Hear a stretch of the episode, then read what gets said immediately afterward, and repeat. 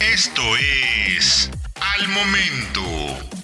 La mejor información en el formato de audio para que no te pierdas un solo detalle de lo que está sucediendo justo ahora en el mundo de los autos. Fibra de carbono, nuevo método de fabricación más barato y verde. La mayoría de las marcas de autos utilizan metales como acero y aluminio para fabricar sus modelos, y solo muy pocos aprovechan las ventajas de la ligereza y rigidez que ofrece la fibra de carbono. La principal razón de esto es que la fibra de carbono es muy cara de producir, incluso para los fabricantes más experimentados en el proceso, pues requiere de mucho tiempo y energía, lo cual nunca es accesible. Típicamente, la fibra de carbono para aplicaciones en autos se fabrica colocando múltiples tejidos de fibra de carbono en un molde que se comprime al vacío para darle forma y posteriormente se hornea a más de 200 grados para curar las piezas. De hecho, el proceso de horneado por sí solo puede costar más de 670 dólares por ciclo, en los casos más extremos y sí, cada parte requiere de distintos ciclos de horneado para ser fabricadas. Algunos fabricantes como Lamborghini han trabajado en diversas formas para tratar de disminuir el costo de las piezas fabricadas con fibra de carbono. Y el resultado fue un proceso denominado RTM Lambo, con fibra de carbono forjada. El resultado fue visible en el sexto elemento concept, que integraba este nuevo tipo de tecnología, aunque no redujo significativamente la cantidad de energía requerida para fabricar las piezas.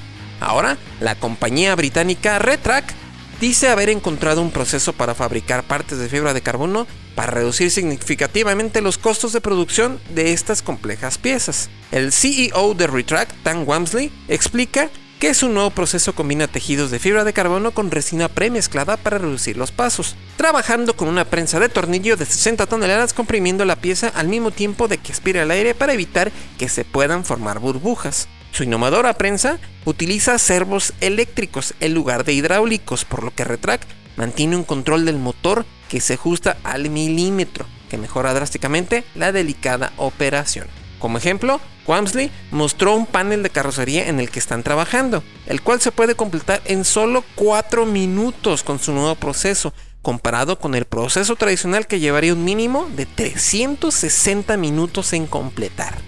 Y el proceso no solo ahorra tiempo, sino que es bastante eficiente, lo que se traduce en un menor requerimiento de energía para realizar las piezas de fibra de carbono, lo cual disminuirá el costo de fabricación. Por ahora, Retrack se encuentra trabajando con fabricantes de bajo volumen, pero esperemos que su tecnología sea adoptada por fabricantes más grandes para que la fibra de carbono sea ampliamente adoptada.